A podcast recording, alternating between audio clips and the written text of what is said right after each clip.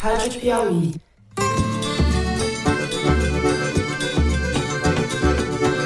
Olá, sejam muito bem-vindos ao Foro de Teresina, o podcast de política da revista Piauí. Quem é que está por trás disso? Para mim é Bolsonaro. Então eu quero ver a instalação dessa CPI.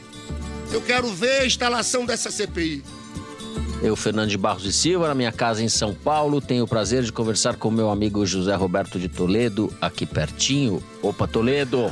Opa, Fernando! Opa, Thaís! Opa, compadres e comadres, depois vocês vão entender por quê. Opa! Opa! É necessário mudar o regime de responsabilidade dessas plataformas e ter mais transparência para que a sociedade saiba como ela funciona. Thaís Bilenque também em São Paulo, não é opa, é salve, salve, Thaís. Salve, salve, Fernando, Toledo, compadres, comadres e todo mundo. Padres, comadres. Essa postagem foi feita de forma equivocada, tanto que é, pouco tempo depois, duas ou três horas depois, ele foi advertido e imediatamente retirou essa postagem. Zé, que história é essa de compadres e comadres? Na hora do Correio Elegante eu explico. É por causa de uma Teresiner que lançou a campanha. Ele adora fazer isso, deixar a gente curioso, tenso. Vamos direto para os assuntos da semana. Foi dado o primeiro passo da CPMI do golpe de 8 de janeiro, depois que novas imagens da invasão vieram a público e mostraram, entre outras coisas, um catatônico general Gonçalves Dias perambulando no Palácio do Planalto entre delinquentes. Lula foi obrigado a demitir o ex-ministro do Gabinete de Segurança Institucional e a correr atrás do prejuízo diante da inevitabilidade da comissão no Congresso. Nessa quarta-feira, Rodrigo Pacheco, presidente do Senado, leu o requerimento para a criação da comissão. Da composição da CPI, vou chamar de CPI, tá? E não de CPMI. O governo trabalha para obter as cadeiras que garantam o controle dos rumos da investigação. Parlamentares aliados a Lula contam ter de 20 a 22 dos 32 nomes do grupo. E os governistas não admitem que cargos estratégicos sejam ocupados por parlamentares que estimularam ou foram coniventes com a tentativa de golpe. Flávio Bolsonaro, do PL do Rio, e Eduardo Bolsonaro, do PL de São Paulo, primeiro senador e o segundo deputado, além da senadora Damares Alves e de Magro Malta, devem compor a tropa de choque de Bolsonaro na comissão. No primeiro bloco, a gente vai discutir os possíveis impactos da CPI sobre a extrema-direita e o bolsonarismo e também sobre o governo. A questão militar é uma das que mais preocupa Lula. Você vai saber por quê. No segundo bloco, o assunto é PL das fake news. Apesar da pressão das big techs e da oposição bolsonarista, a Câmara dos Deputados aprovou nesta quarta-feira, por 238 votos a favor e 192 contra, a urgência na tramitação do projeto de lei das fake news. Não precisará passar por comissões, sendo levado diretamente ao plenário. A aprovação só aconteceu porque o presidente da Câmara, Arthur Lira, recorreu ao regimento interno e diminuiu o total de votos necessários para passar a urgência. O acordo com líderes partidários foi alinhavado em reunião na residência oficial do presidente da Câmara, que durou três horas. No mesmo horário, representantes das gigantes de tecnologia participavam de um almoço promovido pela Frente Parlamentar do Empreendedorismo, os bolsonaristas, e pediam mais tempo para a discussão do projeto. Um dos principais pontos que tentam derrubar é o da responsabilização solidária das plataformas quando houver danos causados por conteúdos pagos. A gente vai discutir aspectos políticos e destrinchar os aspectos técnicos que estão em jogo nesse projeto de lei. No terceiro bloco, a gente volta às artes da família Bolsonaro. Começar pelo pai, que, em depoimento à Polícia Federal, no inquérito que investiga as responsabilidades sobre o 8 de janeiro, mandou nada mais, nada menos que um foi mal, tava doidão. Assim, Bolsonaro justificou o compartilhamento de uma postagem golpista depois da baderna daquele domingo. Ele disse ter feito a publicação por engano, porque estava medicado com morfina quando compartilhou o post. Perguntado sobre a minuta do golpe encontrada na casa do ex-ministro da Justiça Anderson Torres, Bolsonaro silenciou e é tudo aí. O Estadão revelou ainda nessa semana que o segundo pacote de joias da Arábia Saudita, destinado ao casal presidencial, foi entregue em mãos à ex-primeira-dama Michele. Ela justificou, dizendo que tudo foi feito pelo trâmite administrativo e que o kit não seria dela por se tratar de acessórios masculinos. Esse segundo pacote é aquele com uma caneta, anel, relógio, par de abotoaduras e um rosário árabe, com valor total estimado em 2 milhões e 500 mil reais. Além disso, há o caso de Jair Renan, o filho 04, que está na mira da Justiça do Distrito Federal por suspeita de tráfico de influência. A versão do governo do DF para explicar as relações suspeitas entre o filho de Bolsonaro e a Secretaria de Esportes e Lazer não convenceu ninguém. Estamos, tudo indica, diante de mais um exemplo edificante do lema Pequenas empresas, grandes negócios. Toledo vai explicar por quê. É isso, vem com a gente.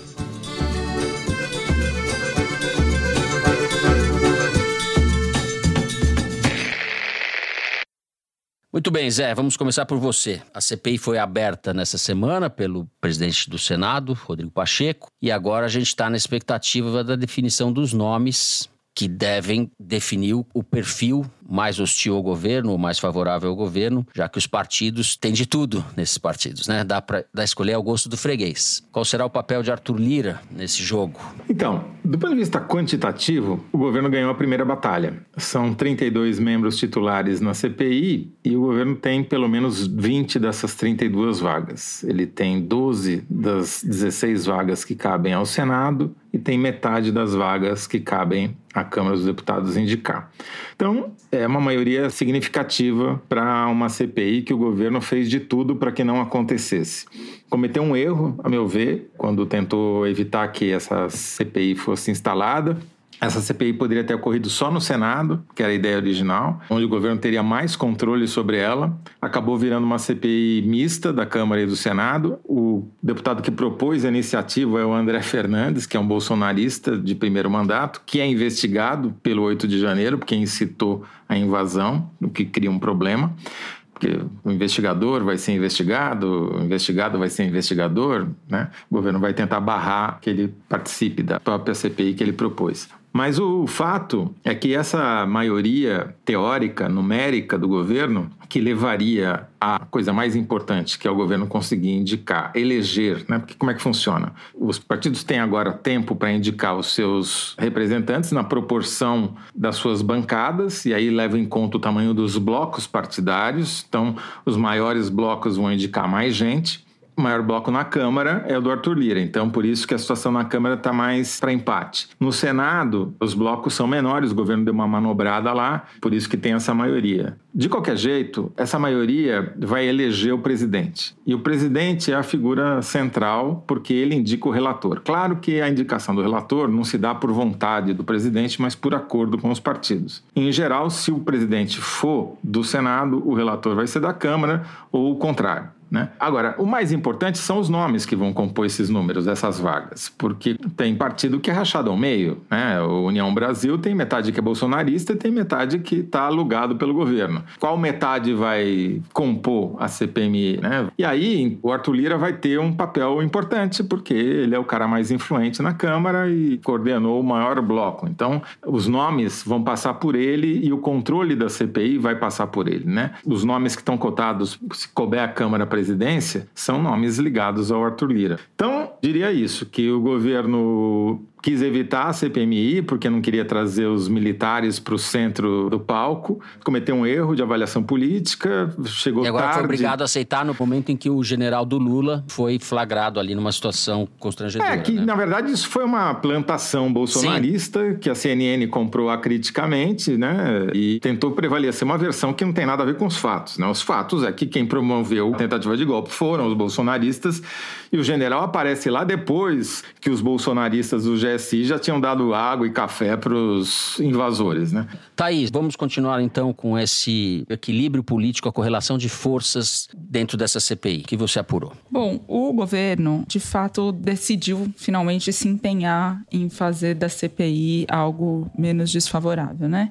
O Jacques Wagner publicamente se mostra desinteressado, mas eu apurei que nos bastidores ele está bastante dedicado a encontrar boas medidas. Qual que é o desenho que está dado até aqui? E isso ainda vai mudar bastante até fecharem os nomes e as indicações. A presidência possivelmente vai ser indicada pelo Arthur Lira e os dois nomes colocados, que já foram confirmados como membros da CPI, mas ainda não necessariamente como presidentes, são do Fufuca, que é do PP, do Partido do Lira no Maranhão, ou do Arthur Maia, que é do União Brasil na Bahia. O Fufuca. Fufuca na CPI é que parece o Jacinto Lamas, que era o tesoureiro lá do mensalão, né? em todo caso, o Fufuca, ele é ligado ao Lira, é do partido do Lira, é uma indicação do Lira, deu deu declarações um pouco na linha não sabemos quem é o estimulador, né? Quem que patrocinou intelectualmente, financeiramente essa tentativa de golpe do 8 de janeiro, mas ele é um deputado que enfim, tem boas relações e não é desta legislatura, né? Ele já tinha boas relações nas anteriores, tem da escola do Eduardo Cunha, etc. Mas ele é do Maranhão e joga muito bem o jogo do Flávio Dino também, ex-governador do estado. Então, não é um nome ruim para o governo, de toda forma, ainda mais o Dino sendo o principal alvo declarado dos bolsonaristas na CPI. O Arthur Maia, do União Brasil da Bahia, é mais ligado ao Mar Nascimento, do grupo do Mar Nascimento, embora o Arthur Maia seja um deputado mais antigo também. E o Elmar Nascimento, como a gente sabe, foi vetado pelo governo para ser ministro. Tem lá seus ressentimentos e tem lá seus preços que ele cobra para apoiar o governo. Então, ambos os nomes, vindo do Lira e do grupo do Lira, são nomes que sabem entregar muito bem o que o governo quer, são muito eficientes, desde que recebam o que desejam em troca. A relatoria do Senado, o nome que se ventilou essa semana era do Renan Calheiros, que foi o relator da CPI da Covid e que o governo fez circular sua intenção de tê-lo novamente nessa função como relator. Aí entra um problema com o Arthur Lira, né? É, o Arthur Lira mandou esse recado, que eles são adversários locais em Alagoas. A leitura no Senado que eu ouvi é que é um recado do Lira, ele usa a questão local para se posicionar e mostrar alguma resistência a esse nome. E o governo, de certa forma, também talvez use isso a seu favor. O que eu apurei é que o Jacques Wagner estava muito dedicado e empenhado em conseguir uma solução que fosse confiável, como seria o Renan Calheiros, mais, mais palatável, né, para a Câmara, para o Lira e para o Centrão de modo geral. E ele teve muitas conversas com o Eduardo Braga, que é senador também do MDB, mas pelo Amazonas, que é menos midiático que o Renan, menos conhecido nacionalmente, embora seja também bastante conhecido.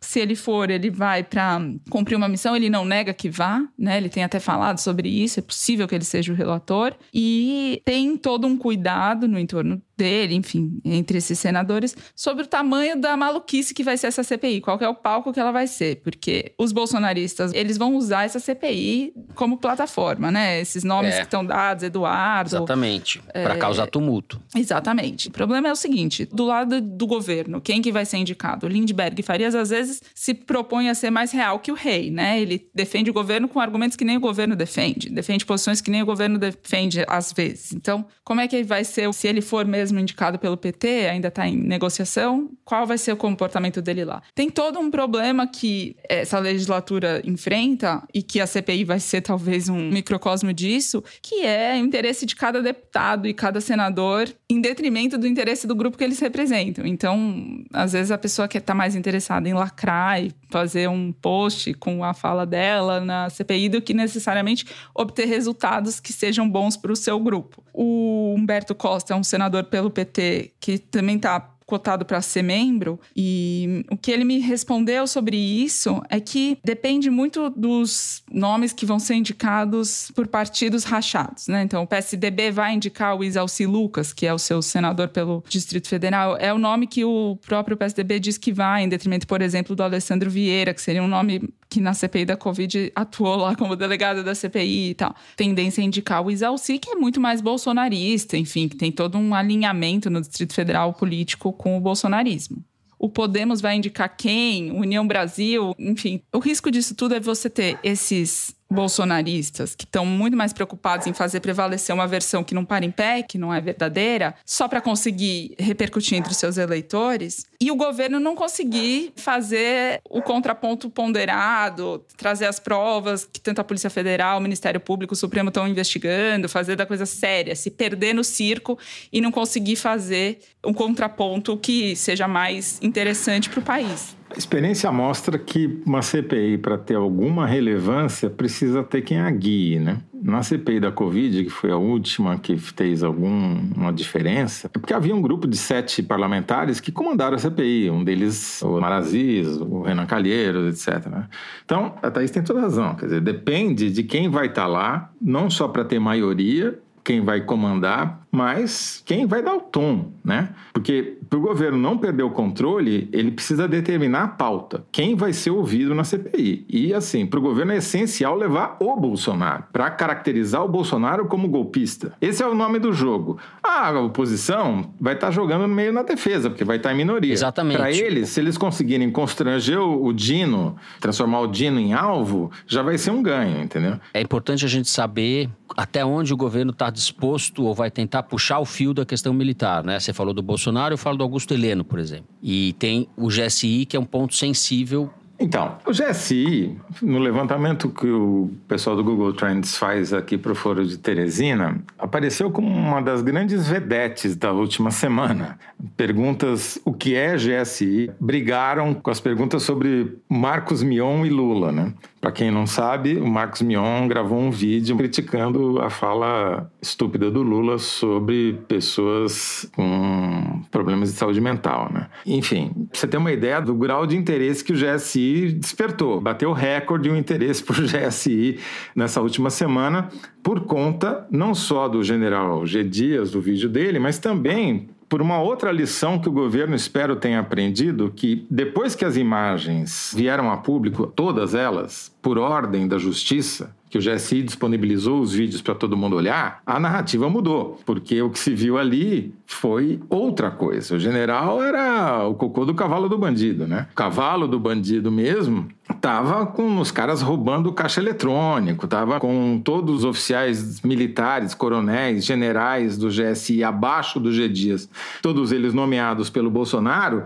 dando água como garçom de terrorista, entendeu? Então, esse episódio mostrou que, como deixou célebre uma frase de um ministro da Suprema Corte Americana, que o sol e a luz do dia são sempre o melhor desinfetante. Então, trazer tudo à tona, ser transparente, é sempre melhor do que tentar controlar a narrativa mostrando só um pedacinho da história. Né? Agora, o Lula desistiu de acabar com o GSI. Não teve peito para bancar o fim desse gabinete, que é uma excrescência criada pelo Getúlio Vargas, não com esse nome, mas a ideia de você ter militares no palácio para fazer uma ponte da política com os militares nasceu na Revolução de 30, ou seja, já nasceu torta, né? E cresceu torta desde então. Virou gabinete de segurança institucional mais recentemente e foi peão da Dilma quando era presidente com os militares, ressuscitado com A todos Dilma os poderes. Tirou Acabou. o status de, de ministério. Exatamente. E aí o Temer veio e relançou a história com um grande estardalhaço, etc. Está provado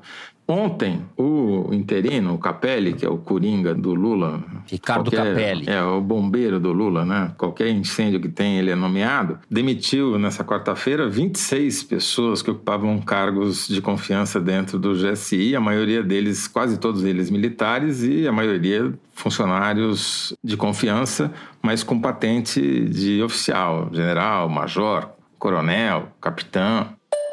Nesta quinta-feira, o Ricardo Capelli demitiu mais 58 servidores do GSI, o Gabinete de Segurança Institucional. Agora já são quase 90 os funcionários que ele mandou embora desde que substituiu o general G. Dias no órgão. Então é um cabidaço para os militares. Por isso que eles não querem que acabe. Abriga mil militares, agora é um pouco menos, mas já abrigou mais de mil militares dentro do Palácio do Planalto, que é um você trazer o vespeiro para dentro de casa, entendeu? Enfim, acho que o Lula erra de novo a não acabar com o GSI, mas faz isso para tentar não aumentar a tensão nos quartéis, que ele mal ou bem conseguiu controlar até agora.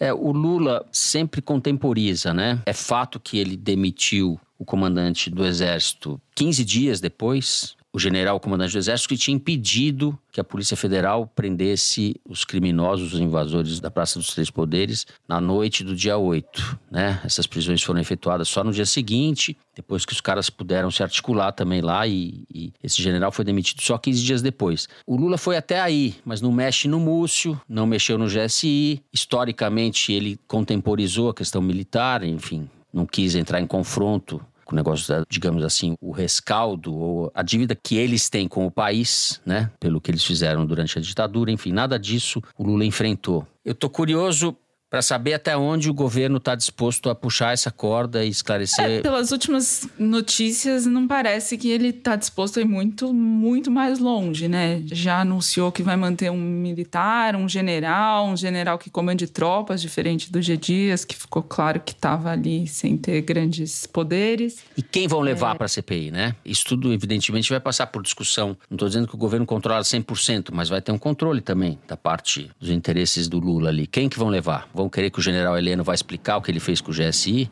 Eu acho que o governo vai querer que levar o general Heleno com certeza. Agora a oposição vai querer levar o G Dias. É, o G Dias já está no preço, né? O fato é que a CPI tende a bagunçar o meio de campo aí, tumultuar a discussão. A gente tinha a impressão de que o país podia discutir coisas racionais e razoáveis, né? Nesses três meses que se passaram de governo, quatro meses. E agora a turma da Terra Plana vem com tudo. E a gente vai ter que acompanhar isso daí. É, tem uma discussão até já no governo, quando querem plantar alguma história, põe na boca do Lula, né? Em off, claro. Querendo mudar a comunicação, eventualmente criar uma secretaria de redes sociais, que o governo está perdendo a batalha nas redes sociais, o que é verdade. Mas tem por trás disso, claro que uma disputa de poder aí para tentar enfraquecer o Paulo Pimenta com a Secretaria de Comunicação, mas tem uma má compreensão, eu acho, de como as coisas funcionam. Porque se você pega os dados sobre quem se informa mais por rede social, você vai ver que, dados aí de uma pesquisa IPEC, que estou divulgando aqui em primeira mão, mostram que os petistas proporcionalmente se informam menos por rede social do que os simpatizantes do PL, por exemplo. Ainda tem uma prevalência maior da televisão. Então, vai ser muito difícil o governo reverter isso, porque não é uma questão só de engajamento e máquina de gabinete do mal, gabinete do sei lá o quê. É uma questão de perfil de usuário. O perfil petista, simpatizante do governo, que é mais pobre, se informa menos por redes sociais do que o perfil do bolsonarista, que é mais rico e tem outra cultura. Entendeu? Outra cultura não que seja melhor ou pior, é uma cultura digital diferente, um usuário menos intenso de mecanismos digitais. A gente vai encerrar o primeiro bloco do programa. Depois do intervalo, nós vamos falar da PL das fake news. A gente já volta.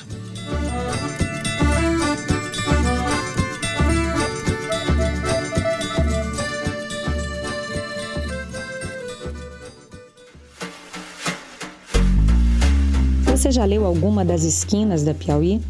Em abril, falamos do curso de Globalismo ministrado pelo ex-chanceler Ernesto Araújo. Contamos a história da brasileira que se mudou por amor para a Ucrânia apesar do conflito com a Rússia. Você ainda pode saber como foi a posse de Ailton Krenak na Academia Mineira de Letras e saber mais do sumiço do berbigão nos cardápios dos restaurantes de frutos do mar. No papel, computador ou celular, assinante Piauí lê essas e outras esquinas já publicadas. Saiba mais em revistapiauí.com.br.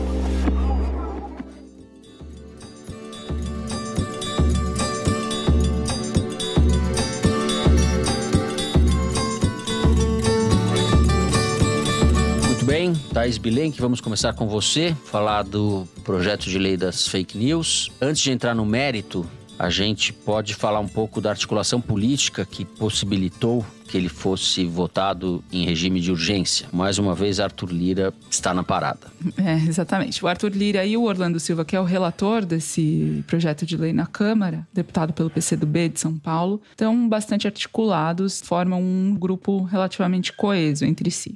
Outro grupo que está tentando puxar para um lado essa matéria é o grupo formado, grosso modo, Governo e Supremo, a quem me refiro Flávio Dino, Ministério da Justiça e especialmente os ministros Alexandre de Moraes e Gilmar Mendes, no Supremo, mais empenhados em aprovar uma medida em relação às plataformas, às redes sociais. Tem um terceiro grupo formado pela oposição bolsonarista, aliada aos representantes das plataformas, das big techs, que estão também puxando para outro lado a matéria. O Lira tem o interesse especialmente de conseguir manter o protagonismo nessa discussão, porque o Supremo e o governo têm cobrado muito uma resposta desde as eleições do ano passado para deixar as plataformas mais responsabilizáveis, que elas possam ser mais punidas pelo conteúdo que veiculam. O governo já fez isso, já baixou a portaria dando previsão de multa. Inclusive, a Justiça Federal tirou o Telegram do ar depois do Dino defender medidas contra essa plataforma.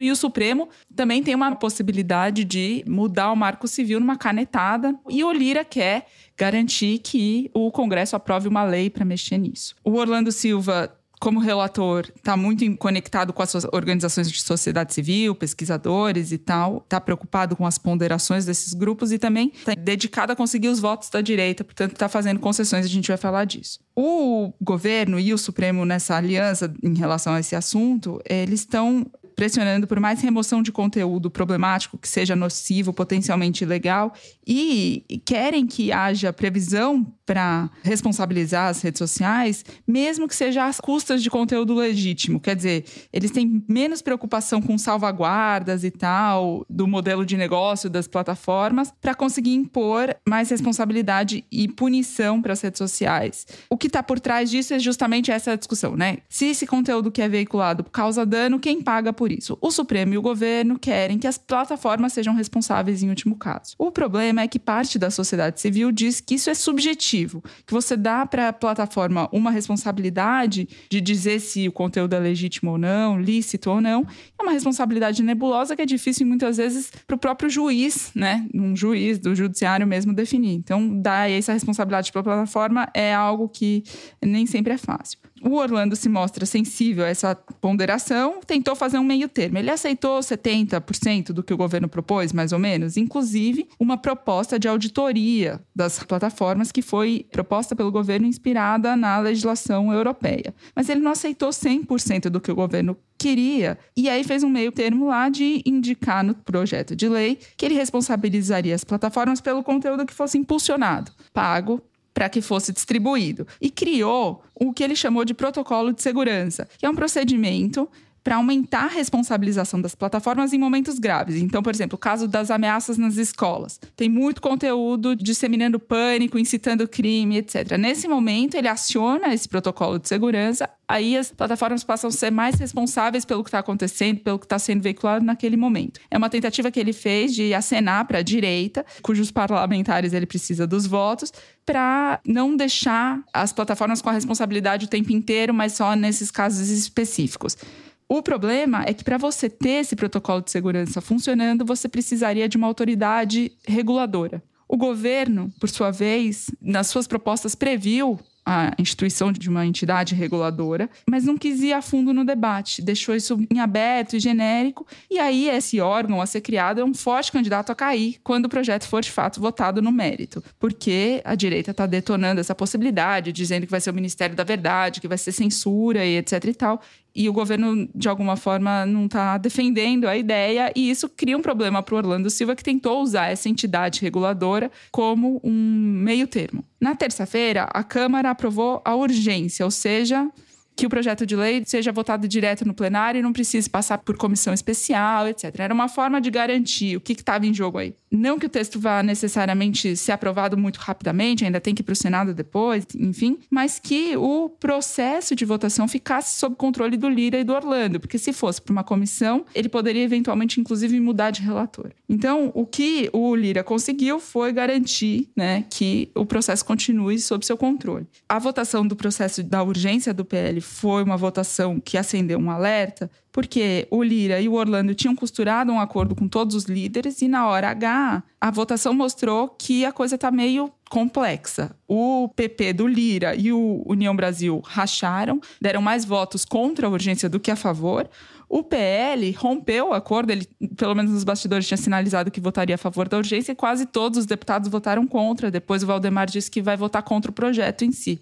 Então, o Lira fez uma manobra regimental para poder usar a maioria síntese do quórum que tivesse lá no plenário e não uma maioria qualificada que seriam da metade dos 513 deputados. E aí ele conseguiu, mas conseguiu aprovar raspando. Então, o que isso sinalizou para o Orlando Silva é que ele vai ter que fazer mais concessões para a direita para que esse texto seja aprovado, porque a direita, na votação da urgência, mostrou que tem bastante resistência. Bom, eu acho que nunca houve uma oportunidade tão grande como a atual para regulamentar algo que precisa ser regulamentado, que é a responsabilidade das plataformas sobre o conteúdo que elas veiculam. Isso foi evitado por uma aliança das plataformas com a direita, com o bolsonarismo, durante muitos anos e que agora foram tantas barbaridades cometidas, seja no caso das escolas, dos massacres, seja nas eleições, seja no golpe, enfim, que criou-se uma maioria na cúpula dos três poderes, executivo, judiciário e legislativo, para que haja algum tipo de regulamentação. Eu entendo que esse é um tema em constante mutação. A tecnologia vai mudando e você tem que adaptar o quadro legal, jurídico a essa nova realidade. Então, essa é uma regulamentação que, com sorte, começa agora, mas não vai terminar agora. Se as plataformas forem responsabilizadas por todo o conteúdo pelo qual elas recebem dinheiro para que apareçam na sua tela, já será um grande avanço.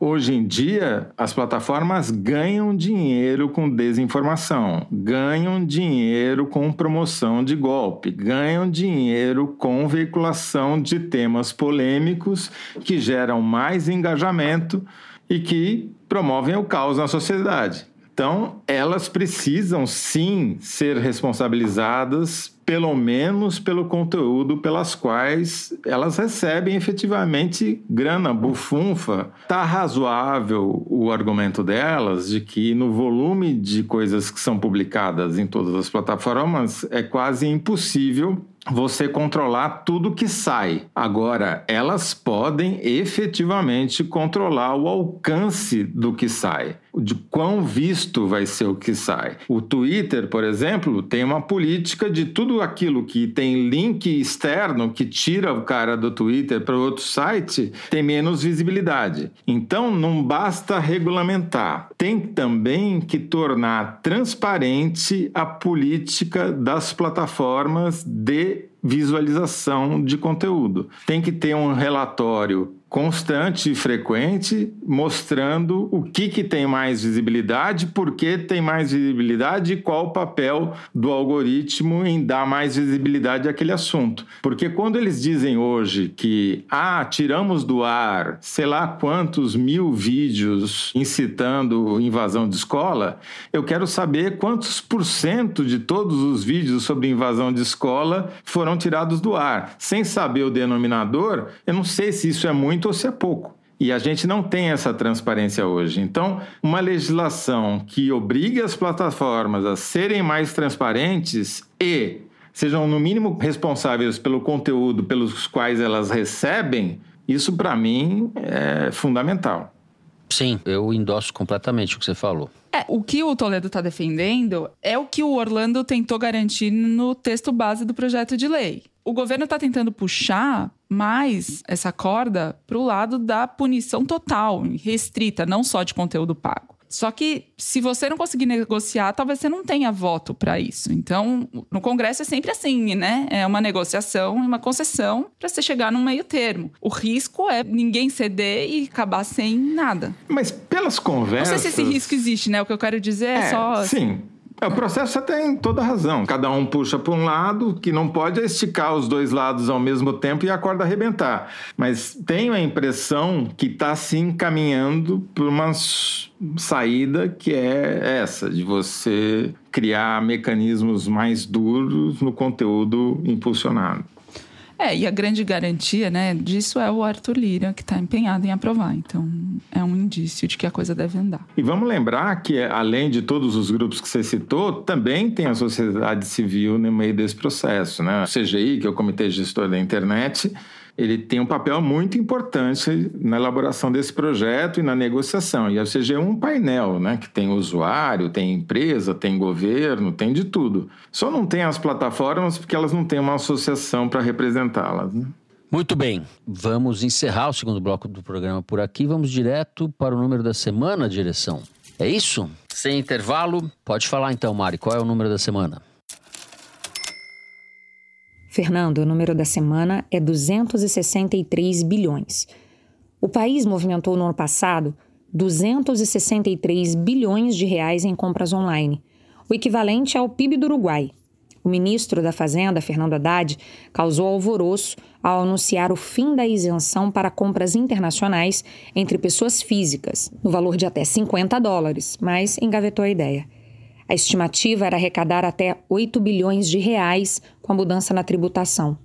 O fim da isenção poderia afetar os preços de produtos comercializados por gigantes varejistas como a Shein, que eu acabei de aprender a falar assim, eu falava Shine.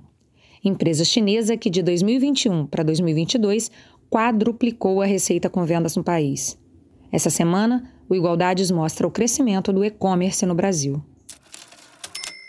Quem vai falar? Quem vai você, falar? Você vai falar Eu que... não vou falar que nem o Haddad, que eu compro Que nem na o Amazon. Haddad, porque não- exatamente. Eu espero Não, não nada vou menos falar. que você disse. Não vou falar porque foi uma fala infeliz, mas teve até uma amiga que falou ah, que elitismo, etc. Tem que acabar com a USP. Quase que eu falo para ela, a USP já acabou de certa forma, mas vamos manter a USP, Ah, o mesmo que ela tenha o- acabado. O cara que criou essa isenção até 50 dólares, o Everardo Maciel, quando era secretário da Receita, disse que isso está superado, que não faz mais nenhum sentido e tem que acabar mesmo. Agora o governo recuou porque a repercussão nas redes foi um desastre.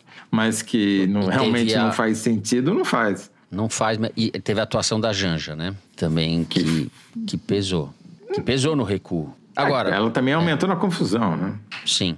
Tá certo no conteúdo e errado na forma, é isso, Zé? O resumo da ópera? Foi muito mal comunicado, mas a ideia de que você precisa taxar cada vez mais quem não paga, para mim é bem defensável. Né? É civilizatório. como, é que você, quase. como é que você vai ter um comércio competindo com quem não é taxado? Não dá. Você vai quebrar o comércio aqui, gera desemprego, enfim. Acho que é meio lógico. Que nem cigarro contrabandeado do Paraguai. né? Exato. Não dá para ser a favor do contrabando, né? Thaís me Não pôs na existe saia blusinha justa aqui. grátis. Thaís me pôs na saia justa. Você tá comprando loucamente na A Shine? sua Thaís? generosidade comigo ao longo de tantos programas. Muito bem, rendeu aqui o negócio. Vamos encerrar assim o número da semana. No terceiro bloco a gente vai falar da família Bolsonaro, do depoimento dele, do ex-presidente à Polícia Federal. A gente já volta.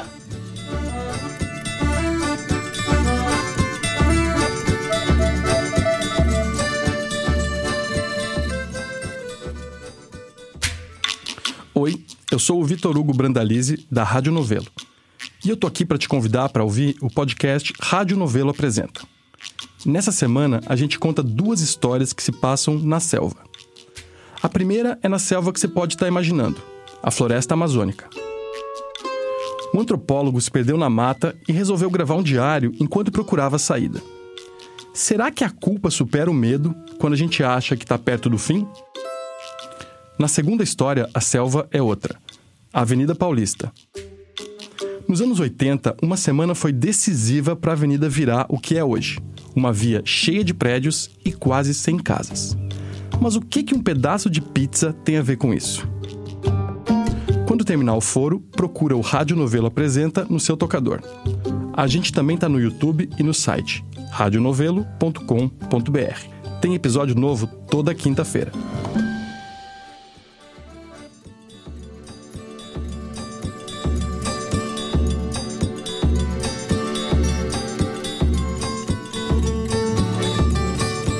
Bem, vamos falar agora das estripulias da família Bolsonaro. Falo estripulias, mas o assunto é sério. Eu já peço desculpa para os ouvintes aqui, porque eu tomei morfina, não me responsabilizo pelo que vou dizer nesse bloco. Brincadeiras à parte, Thaís Bilenque.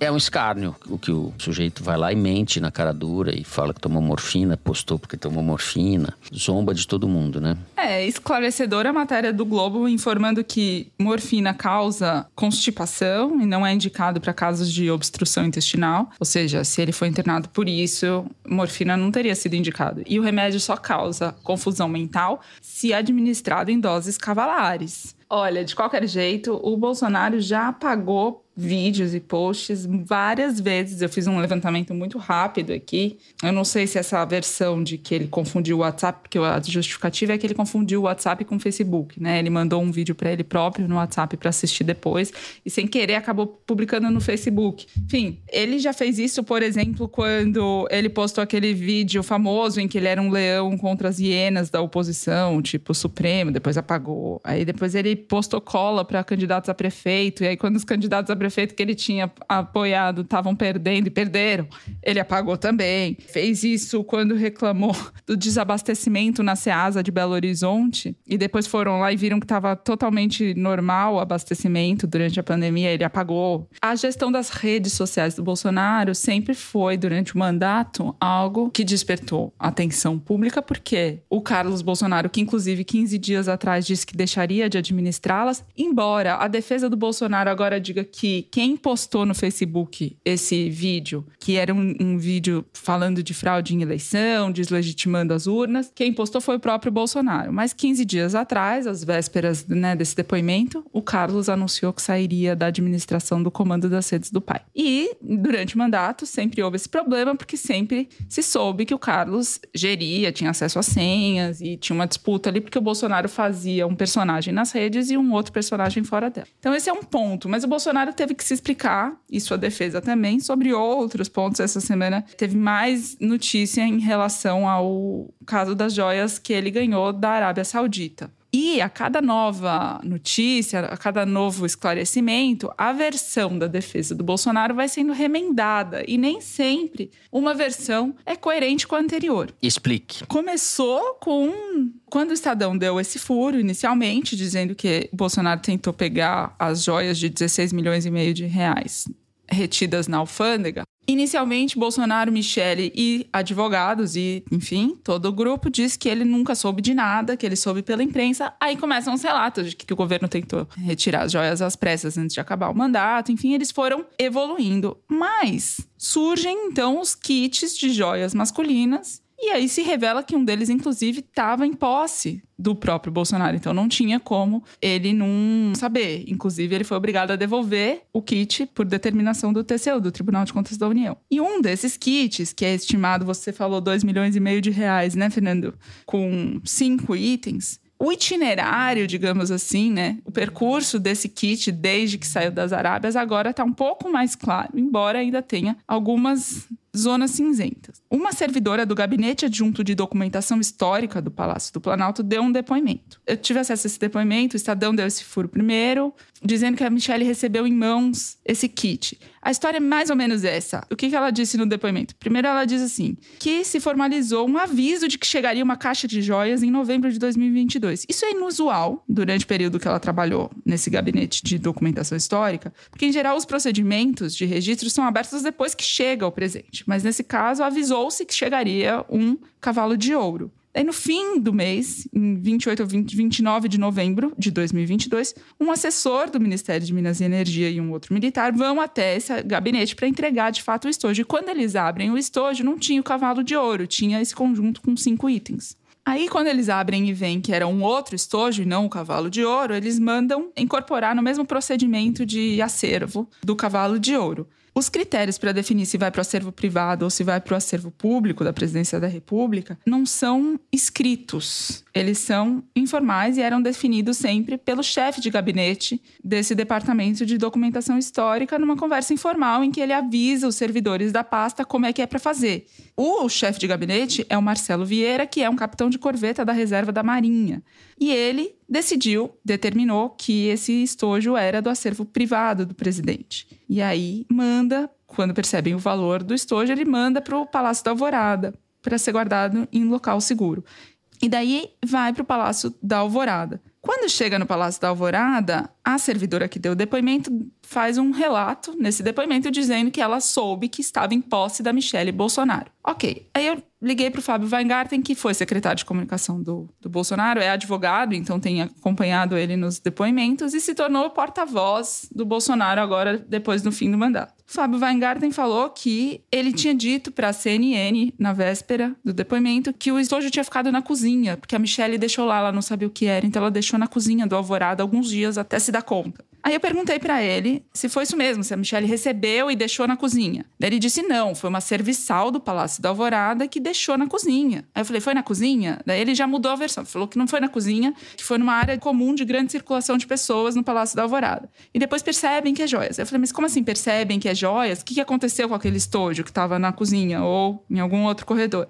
É, ele diz que alguém fala para Michelle, dá uma olhada aqui. E daí a Michelle abre e percebe que são joias e guarda, né? Já guarda no acervo privado, porque tinha na documentação histórica do Palácio da Planalto que era que era para ir para o acervo privado. O que já é uma definição em si arbitrária, né? É subjetiva. Mas, enfim, de qualquer forma, essa versão que está mudando e que não está muito clara ainda, confirma que a Michelle abriu o estojo, viu que eram joias e guardou, né? Guardou em posse da família Bolsonaro e não da presidência da República. E o depoimento da servidora já descreve que o Bolsonaro já tinha visualizado esse presente antes de ser mandado para o Alvorada. Então, seja como for, continua claro que sim, que o Bolsonaro pegou e tanto pegou que, que devolveu.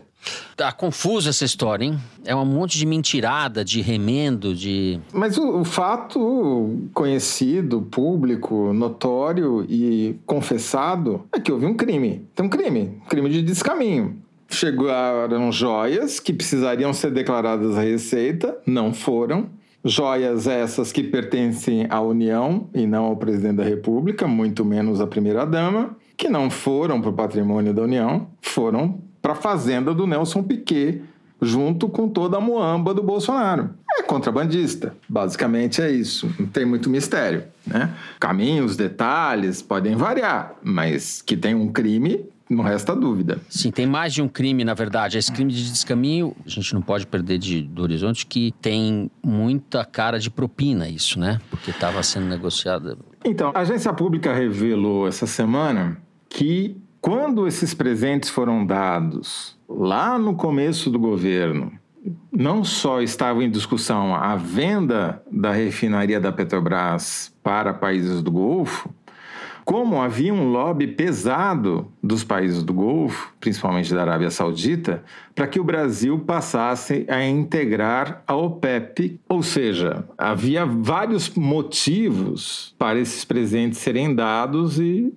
comprovando que não existe diamante grátis, tá certo? Agora, o fato, na minha opinião, mais relevante é que o Bolsonaro está querendo descer de um buzeiro. Esse teatro todo que eles armaram no depoimento é mais um indício disso, junto com a anunciada presença dele no AgriShow em Ribeirão Preto, quando a presença do Bolsonaro excluiu a presença do ministro da Agricultura, ou seja, o setor agrícola, dito moderno, preferiu receber o Bolsonaro a receber o governo federal no seu show de maior repercussão. Pois bem, o Bolsonaro fez uma coisa que a Polícia Federal aceitou, a meu ver, estupidamente, que foi falar nesse primeiro depoimento exclusivamente sobre essa farsa da morfina. Levaram até um videozinho para tentar mostrar o que, que o Bolsonaro fez. Um show, uma palhaçada. E não responderam a nenhuma outra pergunta sobre nenhum outro assunto. Fatiaram o depoimento do Bolsonaro, que é para dar tempo deles montarem uma farsa para cada fatia, entendeu? E a Polícia Federal falou: beleza, vamos nessa. Então, assim, o Bolsonaro está preparando a volta dele. É uma volta não de um candidato, porque eu acredito que ele vai ser condenado e se tornar inelegível até 2030 ou depois, e, portanto, não é uma opção de poder clara, mas ele continua sendo um cabo eleitoral, um cabo eleitoral importante. Para mim, tudo isso daí se resume nisso. Para usar a metáfora do Getúlio Vargas mais uma vez, né, que o importante na política é você saber a hora de descer de um buzeiro. É isso que ele está fazendo. Ele calculou, ficou de resguardo ali 120 primeiros dias e agora está descendo no buzeiro, está começando a sentir a temperatura. E claramente isso foi precedido por um movimento dos bolsonaristas para retomarem o controle da narrativa nas redes sociais, com sucesso, diga-se de passagem, dada também a incompetência do governo federal. E para não deixar que não falemos de flores, vamos falar do 04, do Jair Renan, que você me deu essa incumbência na abertura. Te dei O que, que aconteceu ali foi outra palhaçada. O Jair Renan fez uma reunião na Secretaria de Turismo do Governo do Distrito Federal e, coincidência ou não, logo em seguida ganhou uma sala para sua empresa no estádio Mané Garrincha, que é um dos elefantes que ficaram da Copa, né?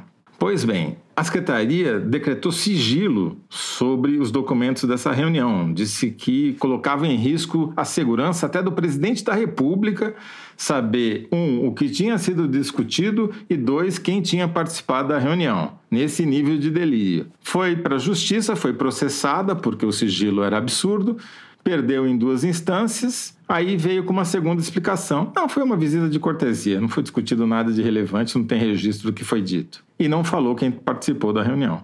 Aí o juiz do caso falou: vem cá, vocês estão achando que eu sou idiota? Primeiro vocês dizem que põe em risco a segurança do presidente da República. Agora vocês dizem que foi uma visita de cortesia e nem diz quem participou. Não, não, não, não, não. Se explica de novo, entendeu? É nesse pé que tá, mas isso mostra também que a família Bolsonaro continua sendo uma caquistocracia, que nem para armar versões fraudulentas eles conseguem, né?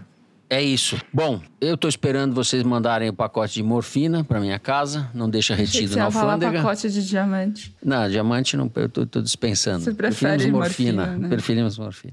É que a gente fala dessas coisas, isso dá para comprar uma cobertura no bairro de Gianópolis, aqui no Alto Gianópolis. Uma bela cobertura, 2 milhões e meio. Só os 2 milhões e meio. Né? Que ficou na cozinha, supostamente, depois não ficou mais na cozinha. Cria-se um os cara- ambiente de que. Os caras roubaram joias eram do erário público. Acabou, não tem discussão quanto a isso.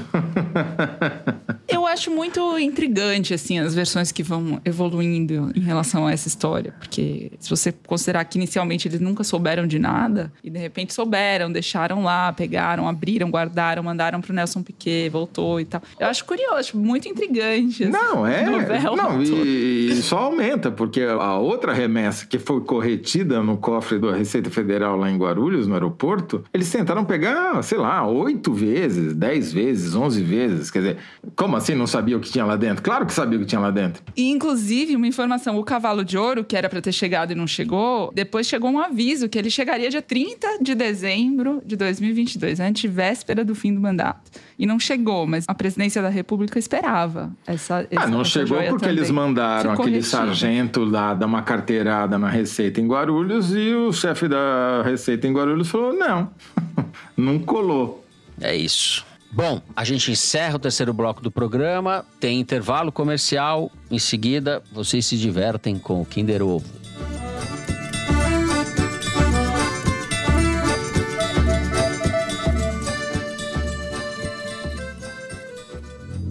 1999, Vladimir Putin assume a presidência da Rússia. Como mero oficial de nível médio da KGB, chegou no mais alto cargo do país e se mantém há mais de 20 anos no poder. Conheça a trajetória desse líder, um dos mais controversos da história da humanidade. Czar Acidental, a vida e as mentiras de Vladimir Putin. Lançamento da editora Conrad, já disponível nas principais livrarias. O Mário, olha, como eu sou muito honesto, não devia ser, eu devo dizer que no roteiro que vocês me mandaram tá a resposta do Kinder Ovo. Então eu vou fingir que eu não sei, acerto isso daí acabou. Não, mas aí o Fernando não vai poder participar, não tem uma segunda opção? Mandou os dois. Eu já sei os dois nomes que você tem. Ah, que legal. Eu vou querer uma CPI, Thaís. Não sei você, mas eu vou querer uma CPI, porque agora a gente tem É. prova material de Eu que acho tem, que eu quero ser a né? presidenta da CPI. É, eu quero ser o relator. Ah, mas a gente tem que fazer uma, uma nota de louvor ao Fernando Barros por sua honestidade, sua franqueza. É, podia fazer cara de inteligente e falar. Pá! Eu acho que você é o, você é o vencedor honorário do Kinder Ovo dessa edição. Não. Vocês disputam, tá tudo bem. Vocês Vamos disputar, disputam. bora. Solta esse negócio que a gente vai ganhar. Eu Solta ganhar. esse negócio aí. Direção.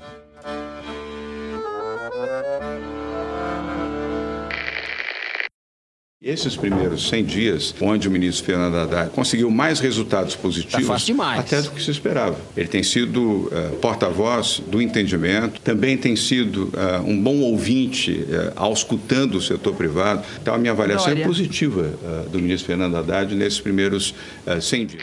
Eu não tô ouvindo nada. Você conseguiu entender uma palavra Claro que foi que dito? consegui. Essa desculpa, eu não tô ouvindo nada. Eu não entendi que- sobre o que ele estava falando.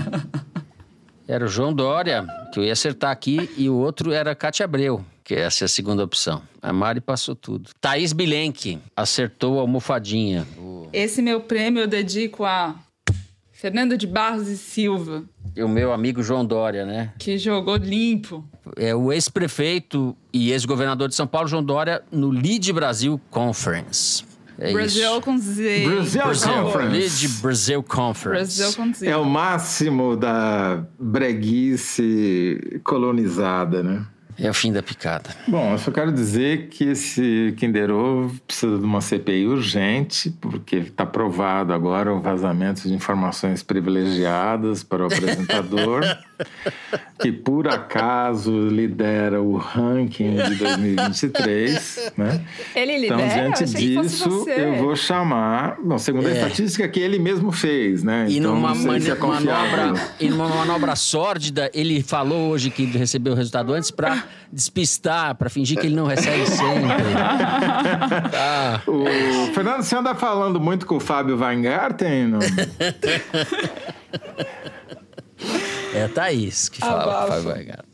Muito bem, encerramos assim com o sorriso vitorioso de Thaís Bilenque. O Kinder Ovo, vamos direto para o Correio Elegante. Eu vou começar com a cartinha do Pércio Goloni. Ele escreve o seguinte: Escuto o foro com minha esposa desde antes do Fernando pedir estrelas no Spotify. Ela, filha de um fugitivo do regime comunista iugoslavo, cresceu ouvindo sobre os abusos e traumas que o regime imputou a seu pai e familiares, que criou em seu coração uma ojeriza aos partidos de esquerda. Já eu sempre tive uma inclinação mais à esquerda, e essa seria uma das outras tantas diferenças que haveríamos de equalizar no casamento. No último episódio, Fernando citou o seguinte pensamento: O casamento é uma relação na qual, com o passar do tempo, cada um dos parceiros vai dando para o outro o pior de si. É a frase de um amigo, na verdade, mas eu que falei, não sei. Mas cada um tem suas marcas e vivência, eis a minha. As diferenças que citei foram harmonizadas ao longo de mais de 33 anos. E quanto à diferença de pensamento político, exalto o papel do foro. Escutá-lo às sextas, regadas a taças de vinho no tempo do inominável, nos ajudou a diminuir a diferença de pensamento. Em suma, o tempo passa e continuo dando e recebendo o melhor da minha cônjuge. Fernando, isto é possível. Não desista! Entra governo mais para a esquerda, entra governo mais para a direita, todos eles dependentes do centro, ao meu ver, e a gente vai sobrevivendo e melhor sobreviver recebendo o melhor do outro. Por isso, a minha homenagem à minha parceira tão diferente de mim e tão parecida. Um abraço. Que bela carta, uma ode ao casamento, ao amor romântico, à compreensão, às virtudes do matrimônio. Eu, eu, eu sou um caso perdido, Pércio, você está certíssimo recolocou as coisas no devido lugar. Vou lá. O arroba Dudu Responde no Twitter segue com a brincadeira da assistente virtual. Ele tweetou: Quando Zero Toledo chamou Alexa de Alexia, e no caso foi o José Essa- Fernando, e- não o José Isso aí, Roberto. o Toledo jamais cometeria esse erro. Esse eu reivindico com orgulho. Esse é meu. É que eu li a mensagem que falava Alexia, Ah, tá. então não está de Certo. todo Tá. errado. Então, quando se leu, quando se chamou Alexa de Alexia, me lembrei do meu pequeno, que falava alésica e ficava revoltado por não receber resposta. Ele tinha acabado de completar três anos. Mandem beijos pro Rafael, que fará quatro em 24 de maio, e pro Gabriel, que fará sete em 21 de maio. Opa, você vai ter uma semana de bolos e velhinhas aí, Dudu responde. Beijos para o Rafael e para o Gabriel. O Rafael. Alésica errava- é fofo, né? A Lésica, com três anos. Eu tô quase lá também. Meta aí. A gente está na mesma faixa etária, eu e o Rafael.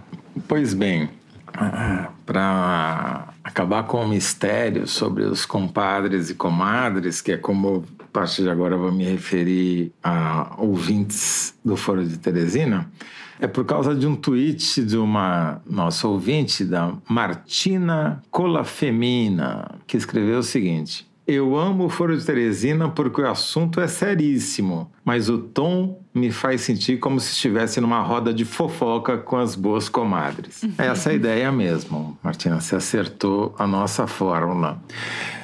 Bom, para falar de comadres, a Renata Valisek escreveu para falar de uma pessoa que não aparece muito, mas é parte fundamental da equipe do Foro Teresina. Moro na Itália há 13 anos e acompanhei muitas vezes as notícias sobre o Brasil pela rádio CBN. Gostava muito da jornalista que apresentava ora o estúdio CBN, ora o jornal da CBN, segunda edição. E fiquei triste quando ela saiu da rádio porque mudou de cidade. Corta para 2023. Já tinha visto algo sobre o Foro de Teresina até que aconteceu o 8 de janeiro e eu, daqui de longe, estava angustiada e aflita para saber o que aconteceria com o Brasil. Ouvi o foro e qual não foi minha grata surpresa ao saber que a Evelyn Argenta trabalha com vocês. Desde então, não parei mais de escutar. Parabéns por excelente trabalho de toda a equipe. Abraços. Tá aí o crédito dado à nossa editora, que nos deixa mais inteligentes ou menos burros Evelyn Argenta. Nossas homenagens a você, Evelyn Argenta. Essa parte você não corta. Ela corta tudo. Evelyn mantém, hein? Essa parte você não corta, Evelyn, viu? Pode até mandar um beijo pra gente. Grava aí. É na edição. Mas não corta, viu? Justa homenagem. Bom, com essa simpática carta, a gente vai terminando o programa de hoje. E se você, Pércio Goroni, gostou, não deixa de seguir das cinco estrelas, five stars. E agora comentar ou fazer uma pergunta pra gente no Spotify. Você e sua esposa, 33 anos, juntos, casamento bom, dá five stars. Pode também seguir no Apple Podcast, na Amazon Music, favoritaram na Deezer. Na Deezer eu vou demorar séculos para falar na Deezer. E se inscrever no Google Podcast, no Cashbox ou no YouTube. O Foro de Teresina é uma produção da Rádio Novelo para a revista Piauí, com a coordenação geral dela, Evelyn Argenta. A direção é da Mari Faria e a produção do Marcos Amoroso. O apoio de produção é da Bárbara Rubira, a edição da Evelyn Argenta e do Tiago Picado. A finalização e a mixagem são do Luiz Rodrigues e do João Jabassi, do Pipoca Sound. O Jabassi, que é também o intérprete da nossa melodia tema, composta por Vânia Salles e Beto Boreno. A nossa coordenação digital é feita pela Fecris Vasconcelos e pela Bia Ribeiro. A checagem do programa é do João Felipe Carvalho, a ilustração no site do Fernando Carval. O foro foi gravado nas nossas casas em São Paulo e eu me despeço dos meus amigos José Roberto de Toledo. Tchau, Toledo. Tchau, compadre Fernando. Tchau, Compadre. comadre Thaís. Até a semana que vem. Tchau, Thaís Bilenque. Comadres e compadres, um beijo e até. Voltou a briga no Kinder Ovo. É isso aí. Gente, boa semana pra todo mundo. Se cuidem. Até semana que vem.